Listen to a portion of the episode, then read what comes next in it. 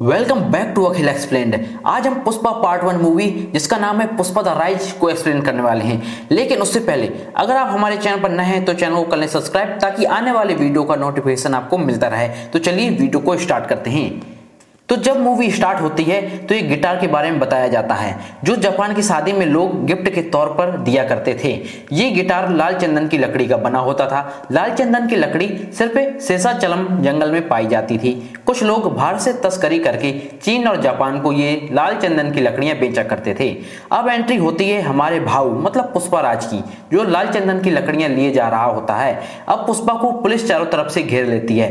तब पुष्पा कहता है, चलो, पाँच हज़ार में मामला सुलटाओ, लेकिन पुलिस नहीं मानती है। तो पुष्पाराज बीस हज़ार, पचास हज़ार, ऐसे बढ़ाते बढ़ाते एक लाख रुपए तक ले जाता है। लेकिन फिर भी पुलिस वाले नहीं मानते। फिर भी पुलिस वाले पुष्पा को पकड़कर गाड़ी में बैठा देते हैं, उसको ले जा रहे होते हैं। तब पुष्पा कहता है, एक लाख सभी को मिलाकर नहीं, बल्कि एक एक लाख सब जन को मिलेंगे। ये सुनकर पुलिस गाड़ी रोक देती है और सब पैसे के लालच में आकर पुष्पा को छोड़ देते हैं। जब पुष्पा जा रहा होता है तो पुलिस वाले उसका नाम पूछते हैं। तो वो अपना नाम पुष्पा बताता है। पुष्पा एक मजदूर होता है, लेकिन वो अपने किसी मालिक से नहीं डरता। एक दिन पुष्पा फैक्ट्री के बाहर कुर्सी में बैठकर पैर के ऊपर पैर रखकर चाय पी रहा होता है। तभी उस फैक्ट्री का मालिक गाड़ी से उतरकर फैक्ट्री जा रहा होता है। तो वो पुष्पा को देखकर चिढ़ जाता है और अपने एक आदमी को पुष्पा के समझाने के लिए भेजता है। पुष्पा को समझाने के लिए भेजता है कि मालिक के सामने बिल्कुल मजदूर बन के रहे, उसके सामने अकड़ दिखाने की कोई ज़रूरत नहीं है। और हमारे पुष्प भाव कहाँ किसी से दबने वाले, वो उस फैक्ट्री को लात मारकर उस फैक्ट्री को ही छोड़ देते हैं। ये सब दूर खड़ा एक केशव नाम का आदमी देख रहा होता है। और पुष्पा भाव का नेचर बहुत पसंद आता है उसे। वो पुष्पा भाव के पीछे पीछे घूमने लगता है। एक दिन पुष्पा वहाँ बैठा होता है, जहाँ से लोग मजदूरी करने के लिए जाया करते थे। वहाँ से एक गाड़ी गैर कानूनी काम करने के लिए जा रही होती है, जो एक हज़ार रुपए दे रही है। तो पुष्पा भाव तुरंत उस गाड़ी में चढ़ जाता है। ये गाड़ी सीधे लाल चंदन की लकड़ी को काटने के लिए जंगल में रुकती है। तभी वहाँ पुलिस आ जाती है। पुलिस वाले का नाम गोविंद होता है। तो पुलिस वालों को आता देख सभी मजदूर भागने लगते हैं। तभी पुष्पा सभी को रोक कर कहता है, हम कहीं नहीं जाएँगे। मेरे पास एक तरकीब है। वो लकड़ियों को रस्सी से बांधकर पेड़ों के ऊपर बंधवा देता है। तभी वहाँ डीएसपी गोविंद आ जाता है, लेकिन उसे वहाँ कोई लकड़ियाँ नहीं मिलती।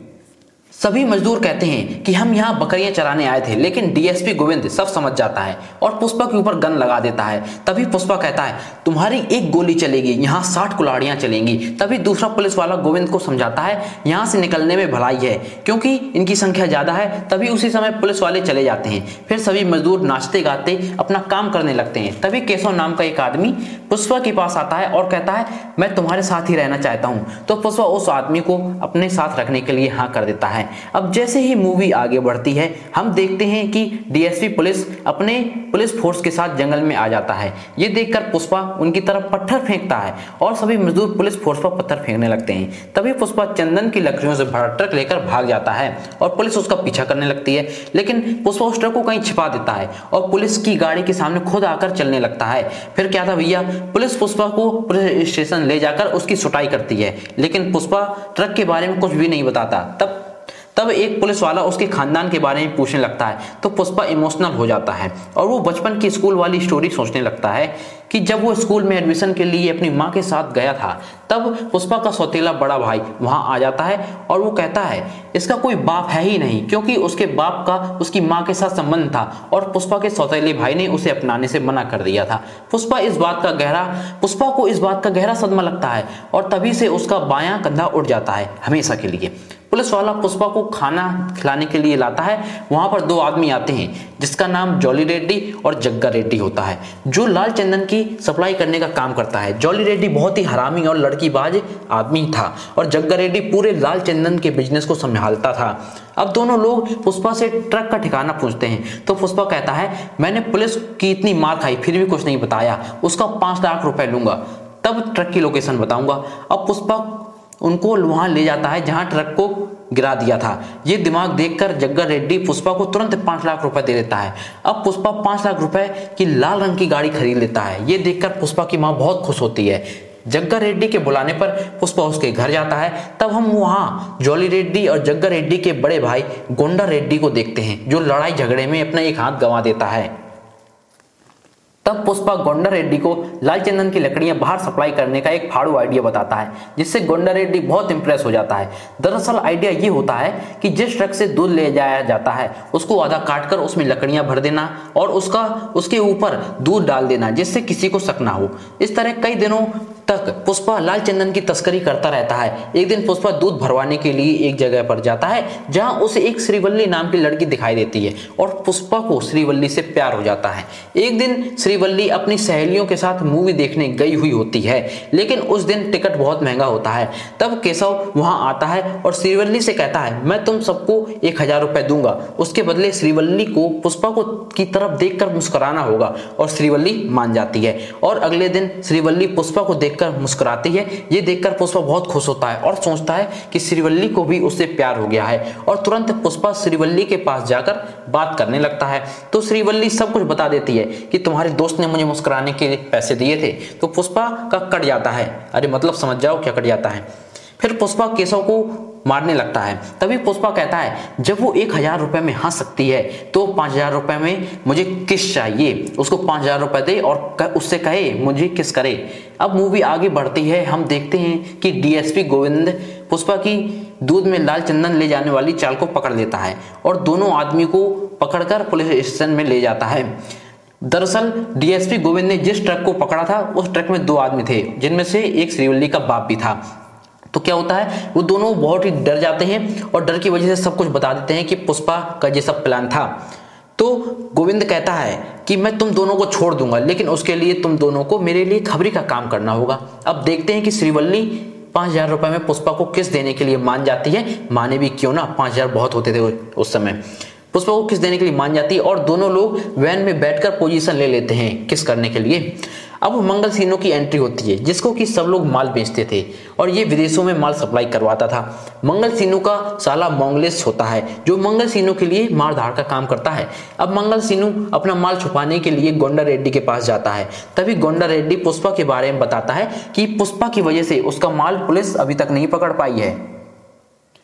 इस तरह एक दिन पुलिस को माल के ठिकाने के बारे में पता चल जाता है। तो गोंडा रेड्डी का पुष्पा के पास फ़ोन आता है कि पुलिस को ठिकाने का पता चल गया है। दरअसल इस ठिकाने का पता श्रीवल्ली के बाप ने और एक आदमी ने और बताया था।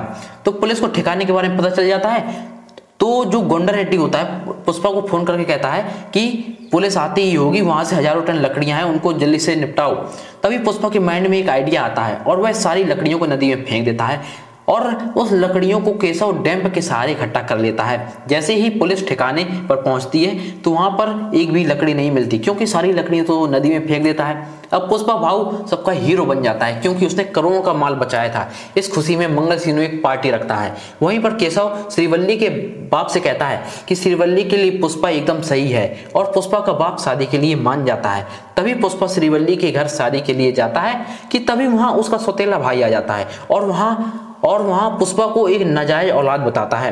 तभी पुष्पा को गुस्सा आ जाती है और वह सौतेले भाई को मारने लग जाता है। तभी उसकी माँ को भी चोट आ जाती है। तो पुष्पा अपनी माँ को अस्पताल लेकर जाता है। तभी वह कसम खाता है अस्पताल में ही। झुकेगा नहीं साला और बहुत बड़ा आदमी बन के दिखाएगा। ये कसम खाता है पुष्पा।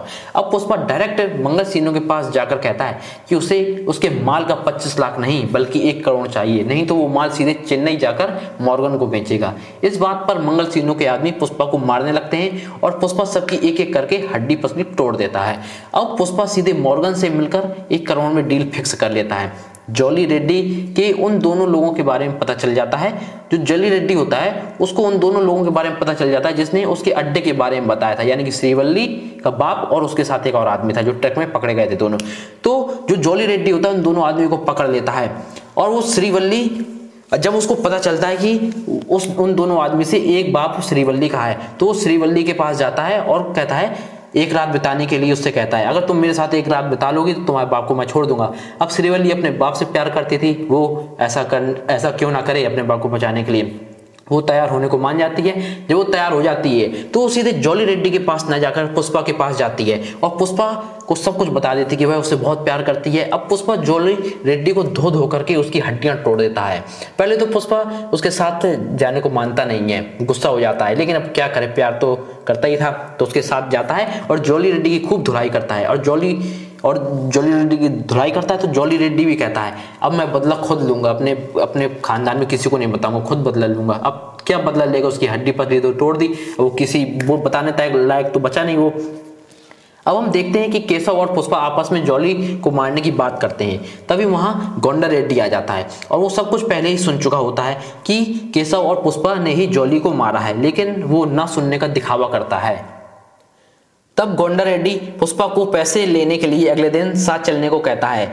अगले दिन पुष्पा गोंडा रेड्डी के साथ गाड़ी में निकल पड़ता है और वहाँ नौकरानी केशव को बताती है कि कल गोंडा रेड्डी ने उनकी सारी बातें सुन ली हैं। तभी केशव पुष्पा को डेंजर का सिग्नल भेजता है। पुष्पा मैसेज को तो पढ़ देता है, लेकिन जैसे ही वो मैसेज को पढ़ता है, उसके ऊपर तुरंत उसके चेहरे को कपड़े से ढक दिया जाता है और पुष्पा को मारने लग जाते हैं। जैसे ही मारने वाले होते हैं, वहाँ मंगल सीनू का साला अपने आदमियों को लेकर आ जाता है।